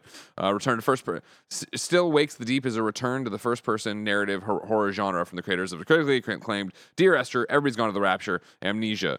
A Glaswellian oil wi- rig worker must fight for his life through a visceral storm, claustrophobic surroundings, thick, dark, and perilous North Sea waters. All communications are cut off, all exits are gone, and the only way to defeat the horror aboard is to face it. I mean, that sounds fun. Hell yeah. Trailer looked good too. Then we got uh, Dungeons of uh, Hindenburg. This is uh, Game Pass, September 26, 2023. Hurt Andy's eyes. Uh, oh, that one looked cool. So, uh, like, well, it's not that that it hurt Andy's eyes. I happened to glance over at Greg's m- little note. He put, "It hurts Andy's tiny eyes." I did forget that I wrote that. He's got such tiny little eyes. You know what I mean? It's like a Milhouse are without the glasses. Armed with a sword and a tourist guide, explore the beautiful alpine village of Hinterberg and uncover the magic hidden within its dungeons. Master magic, solve puzzles, and slay monsters. All this and more await you in Hint- Hinterberg. What's like winter? So stop screwing up, Greg. Hinterberg. Uh, prepare to go on a vacation in a modern day village in the Austrian Alps, but instead of skiing and hiking, you'll be slaying monsters, hunting for loot, and solving puzzles. 25 magical dungeons have recently appeared around Hindenburg. Uh, the monster slaying has become a major tourist attraction, drawing adventurers from all over the world to the small village. That's a cool premise. It really is. It could be cool, and Cool, right especially in a world that is missing traditional Zelda dungeons, I feel like coming out with something like this that has such a great visual identity and you see the gameplay in that there was like so many things on my oh that looks like this game that looks like this game and all looks like it's being done pretty well. Um, it's just a matter of can they make that all work in a cohesive package and will it just drown out with the amount of video games coming out this year? And like is the timing right or will it ever not be right again just because of where we're at? I don't know. Um, the the reason why I mentioned that it makes my eyes hurt Yeah. was um because it reminds me visually a lot of, and I'm googling it right now, and I'm fucking frantically trying to type in something I can't figure it out. You talking But about it's- Bayonetta game? It's the one indie game that came out last year, maybe two years. Sable. Mm. It has a very very similar Sable sort of look, Hmm. but Rollerdrome but uh, Sable and Rollerdrome have very um, like the further out you are, the less you get those little those little yeah. drawn in lines that kind of remind you of Borderlands, you know. But this one, it just felt like they were kind of all over the screen at some times, and I was like, Ugh. It, they also both of those games that we're talking about there have very specific color palettes, where this one seems to be way more different colors that may not all kind of like work and kind of caught like some of the purples there felt really weird and stuff like that whereas Rollerdrome and uh uh sable uh went more like warm and reds and stuff like that so Put this on my list though, Andy, of games I want to watch on 4K Okay. OLED monitor. Mm. Like I feel like the colors are gonna pop. Uh, game to game and watch. I'll take it. Oh. I'll take But it. look, I'm, s- Uh, I'm so sleepy. I'm We got our sorry. Bo Keanu. He comes out. He's talking about Cyberpunk. He's awesome. Phantom Liberty. Yeah. Let's go, samurai. Idris Elba in this one. This looks cool. This I gotta got dust cool off- premise. Yeah. I gotta dust off my cyberpunk save to get ready. I want to be. I don't want to drop back in and not know what the hell's going. On. Do on. we know anything about this? Will this be able to? Let's say I make a new character. Can I jump right into this? Is it its own like kind of standalone area? Do you think you got to beat the whole story? Does anybody know Listen, how you much got to I play need it to at put SGF, into right? I- I'll be Cyberpunk? honest. I do not know the answer Okay, to that in particular question. Let me see if the in the notes. I got. This I really dig, right? And I want I would like to jump into this cyberpunk story. okay, that's pretty great, actually. We're gonna get Oh, Yeah. claimed. L- Uh, tune in to uh, Gamescast tomorrow uh, Yeah. to hear more about this. Ooh. Yeah. Ooh. Little tease for everyone out there. Um, City Skylines 2, October 14th, coming to Game Pass. Lit. So. Inspirational trailer. Yeah, I mean, yes, just powerful, man. Moving stuff. But yeah, City Skylines is a very good game, right? An awesome sim, building out your cities. This is going to be fun. Love that it's coming on Game Pass. Cannot wait to play this.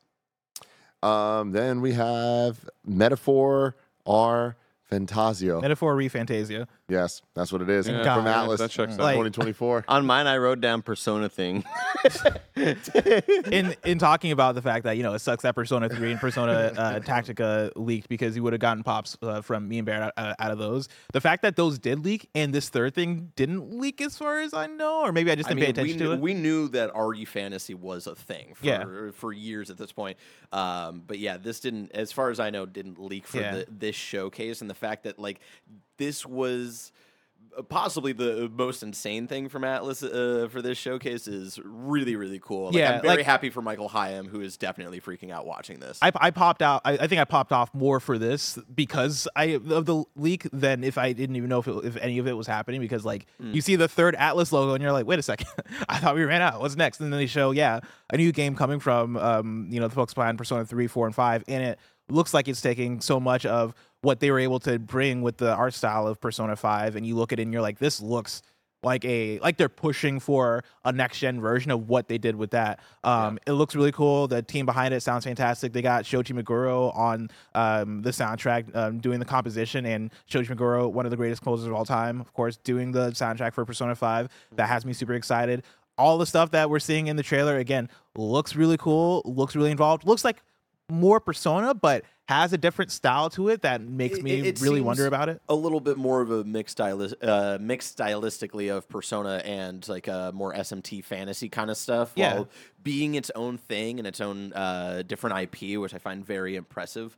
Uh, yeah, the for those who don't know, like the uh, kind of OG Persona team uh, left P Studios to make their own uh, kind of new studio, and this is the thing that they've been working on for a while. Um, and what the the new leadership at uh, Persona uh, P Studios is uh, remaking a bunch of shit. You know. Yeah. And it looks good. Like this uh, in the last couple of years, you know, we got SMT5 and then we got uh, Soul Hackers 2. And Soul Hackers 2 was one that I really wanted to like, you know, because it seemed like it was taking quite a few of those Persona 5 elements and um, something ab- not even something about it. I think it just was the fact that there there's wasn't a lack of value. TLC in uh, yeah, yeah, like the pr- the production value was very evidently it's not on par with what you would imagine it to be. Watching this trailer, this looks like what you'd want out of a production the production value of that type of game. And so again, I'm I'm very excited for this. Hundred percent. Towerborn 2024.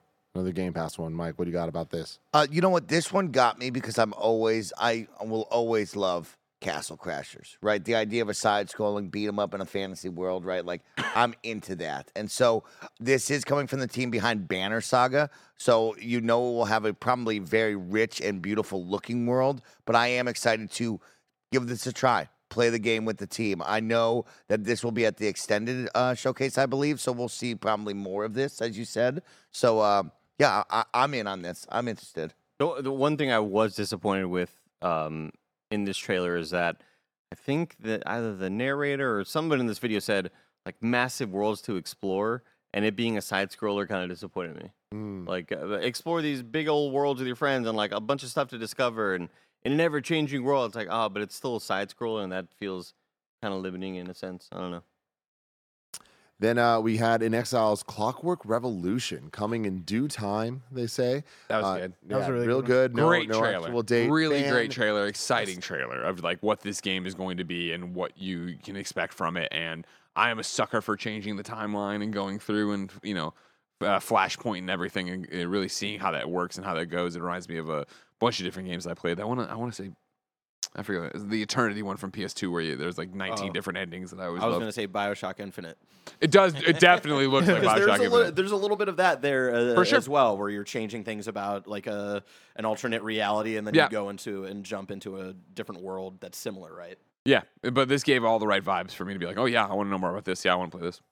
Mike, I wish we had Paris here for this one because he he was the one Oh, calling. yeah, He's like, I- want to know what inXile's doing. Like, I want to see what it looks like. I, we need to see it here. We saw it. It looks great. What do you think? They delivered. I mean, it's really exciting. I mean, of course, over on the Kind of Funny XCast side, me and Paris and Gary have been talking about what Compulsion's doing, what is inXile doing, and there's always been the murmurs and rumors of, hey, this is what we hear. It's going to be a um, steampunk first-person shooter, right? And when you saw it come on screen, it's like, oh man, like it is that, and it looks cool. This does look fun, and I love Bioshock Infinite. So yeah, when Greggy brings up these kind of worlds, what you see there, I- I'm all in on this, and it's awesome. Another time, a first debut game for the Xbox Game Studios with inXile after that purchase, so that's a big deal as well. Yeah, one thing I like about this trailer too uh, is you know the I think the Bioshock inspiration is very evident, but uh, it does such a good job of showing its own identity. And you know, it wasn't until about halfway through the trailer where I was like, oh, this is this kind of this is kind of Bioshock. And you know, earlier in the year, not, not even this year, I, late last year, we got the trailer for Judas, and that one I I was like, oh, okay, we're getting more Bioshock. This seems like that, but in a really cool, very unique way of oh yeah what can we do with these time mechanics? What can we do with yeah this steampunk world? Can we get the moments of you know i think of um, cause and effect from titanfall 2 or um, the crack in the slab i believe from dishonor 2 can we get moments like that where you're playing around with time and doing cool stuff? I'm excited to see more about this game One question, thing before we jump on, of course, we have many kind of funny best friends dialed in around the industry. One that is on kind of funny games daily each and every day, correcting us is Radek from CD Projekt Red. Uh, he reports on your Phantom Liberty question, Thank Michael, you. that it's just like Witcher Three with uh, Heart and Stone and Blood and Wine, which means you'll be able to start Phantom Liberty regardless of your main campaign status. Yes, that's exactly what I want. Thank, Thank you. you, Too bad I want to bring my Kevin Coello looking V into this game and have him go get it on this. But now I can transmog my outfit so he doesn't have to look like low rent Joker. Uh, then we had Phil come out and kind of celebrate what just happened. 11 first party Studios. I would studios. have loved it. He was like, "Cool shit, right?" Yeah. What y'all think of that shit? Giving a, a nice little recap of everything we saw, kind of like teeing us up for uh, what we thought was going to be Starfield. But they still had some more stuff. New Series S, Carbon Black, September 1st, $350 with a, a one terabyte um, storage drive. Cool stuff, man. I, I love that, th- what, that these showcases have kind of evolved and changed for years. We've talked about, like, I wish that they would talk more about systems and ecosystems and um, like apps and stuff and play, like PlayStation specifically, like having the PlayStation Home or PlayStation like Plus, like in showcases, spending the right amount of time to Yeah. do that stuff, or for the hardware, or for the things, instead of just putting it on the blog, right? I mean, you can say what you want, but of course, you did get your remote play Project Q announcement at the last show. you are right. You're right. Yeah. and your little earbuds that Mike. but but sorry, Yeah. my, my point is this is happening now. Yeah. Like, I, I like that we're seeing it, but but more so, I'm happy that we're seeing a lot of in the. Hey, here's this thing. You'll see more at this other showcase. It makes all of the Summer Game Fest stuff start to feel a bit more uh, connected. So I, I just like the direction that we're moving in with. I some of like these this things. because yeah, my prediction was we'd see Xbox Game Pass Family Plan announced here. We did not. Of Oh, course, we do know that Xbox, like Phil said, we're committed to the consoles. We got more consoles now going out into the wild for you to be able to purchase. We now have another option, and Xbox has been great at giving you options, right? We now finally have a new storage unit that you can put into the console and elevate that storage if you have that. You now have three different SKUs of the Xbox next gen consoles, right? Like you have the Series X that's giving you the ultimate performance. You have the S. It's the cheapest way to jump into this ecosystem and be able to do that. Then on top of that, now you have one that we've all asked for. We said, hey, the storage in this Xbox Series S is not enough. It's a powerful, fast console, and it's giving me what I want, but it's not doing what I need with the storage. Good job on that. Yep. There we go. Um, and then it, it just went to Starfield. And like, man, I feel like we're gonna be talking about this for a very, very long time, Mike. Especially you and oh, the boys we're gonna over. be deep diving nonstop, man. I can't wait. It's Holy crazy, yeah, cow. dude. Like I, I can't remember the last time, if ever, at kind of funny. There's been a presentation where we all just stopped taking notes and just watched. Yeah. because it was going to be impossible to keep up with, right? And I think it is, you know, in the same way. What they did a great job of is what I think we all talk about with Tears of the Kingdom. What you go off in your own little adventures and what you do, but having all the developers pop up and the people from Bethesda pop up and talk about their favorite things and So have them be different things. And it is the guy with who is doing the punching build, running around and doing Mm-hmm. that, showing you, of course, it will still be a Bethesda game and goofy, as- uh, goofy at times and whatever you want to do with it. Uh, but everybody else having what they like about it, and like, even if it was somebody like me, where it's like, oof. I don't love the idea of base building, so they. But there's other stuff to do, and you don't have to do that. And like all, it was Buy a ship. such a smartly done presentation. Yeah. The ship Truly incredible. customization. My gosh, I mean, it, not only is it to change the aesthetics of it, or, or maybe you want to give it a, just a completely different shape, and maybe at first it looked like that lady was mentioning a platypus, but now we're gonna make it look like something else completely different, and also it makes the interior of it bigger.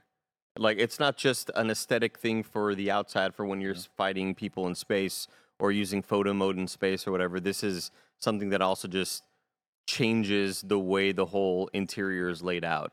Um, that level of that level of care and customization, I uh, like. It's no wonder why this game has been in development for so long because so many of these systems can hit the the cutting room floor. They can hit the chopping block, and people say, you know, we're we're just not going to be able to hit this. Let's cancel this whole system. And the fact that they are just going all out in what seems to be a lot of different systems, scary a little bit, right? You start to worry like um, are are all of these going to be, you know, 60, 70% baked in? You know, are we going to have how many of these are going to are going to be like full baked full effort?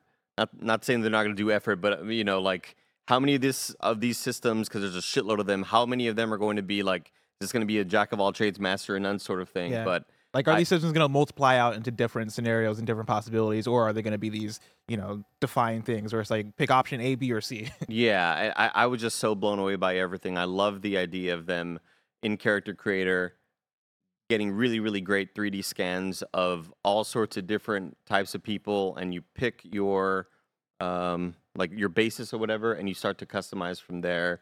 And that's how they mentioned that's how they made a lot of the people I in love the game as everybody. well. Everybody's from that same thing, so, So that's why cool. anybody you meet you could could look like- could be Yeah. somebody you made, which is such a great thing. Where I think you can I can look at some of this and be like, Heaven man, right that's- there. these aren't these these. Fa- I remember this actually might have been one of the first uh, criticisms of the gameplay trailer, but like all these faces don't look that detailed. Oh, blah blah blah. If that's the vibe and the unifying uh, art theme of the world, it's gonna sing and it's gonna be good.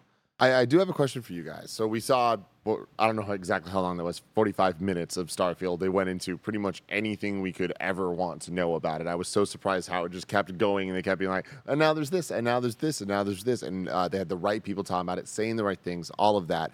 when we went out, Roger brought up uh, a, a good point, which was when Phil was on XCast recently, he said that we will know at this event whether Starfield is 30 frames per second, 60 frames per second. What are the frames per second? We didn't get that information. I have a feeling we will learn soon enough, wherever that is. Um, but was there something missing besides that from this for you guys? Or can you not think of anything?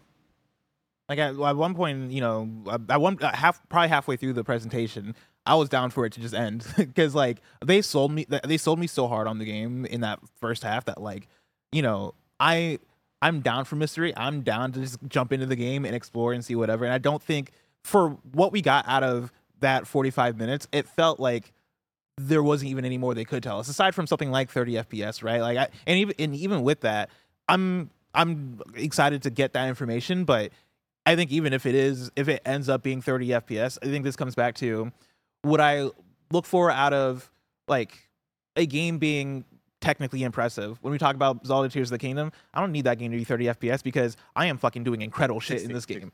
Like or 60 FPS, right? Because I'm Uh, doing 30. yeah, I mean 30, 32. Well, but you know, like I don't need this game. I I am, you know, flying through a world that has incredible draw distance. I am diving deep beneath the world into the depths. I am doing these this fucking incredible shit. This game is technically singing on an entirely different level. If Starfield lives up to every single thing that they're talking about in this trailer, I'll play it at 30 FPS. Like it's a different it's a different thing than Redfall for me, where Redfall is a first person co-op shooter. That should be 60 FPS at launch, right? Like I have a certain expectation with that.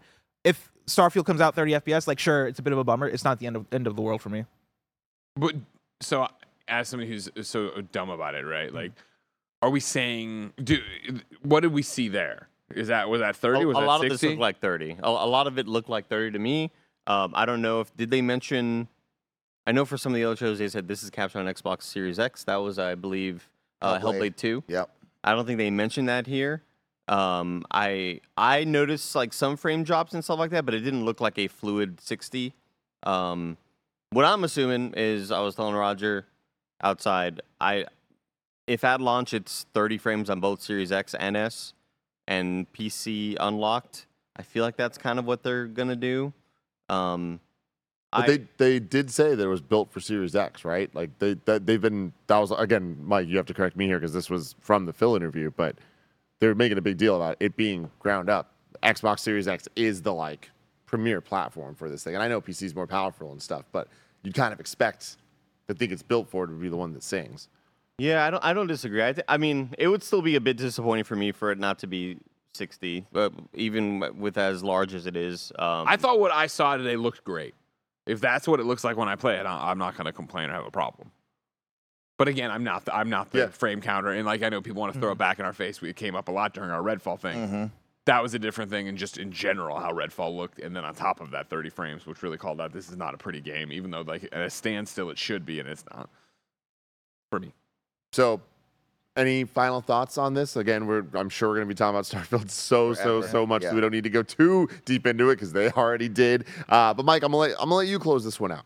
Thanks, Tim. Your show. Uh, yeah, let's give a big shout out to the Xbox team and the Bethesda team for coming together and really putting together one heck of a show that I think not only myself, the Xbox community, and I'm sure gamers all around really enjoyed. Right, like this was a great Sunday on a beautiful summer day to celebrate games. totally normal X- Sunday. for Xbox to come out and absolutely deliver, right?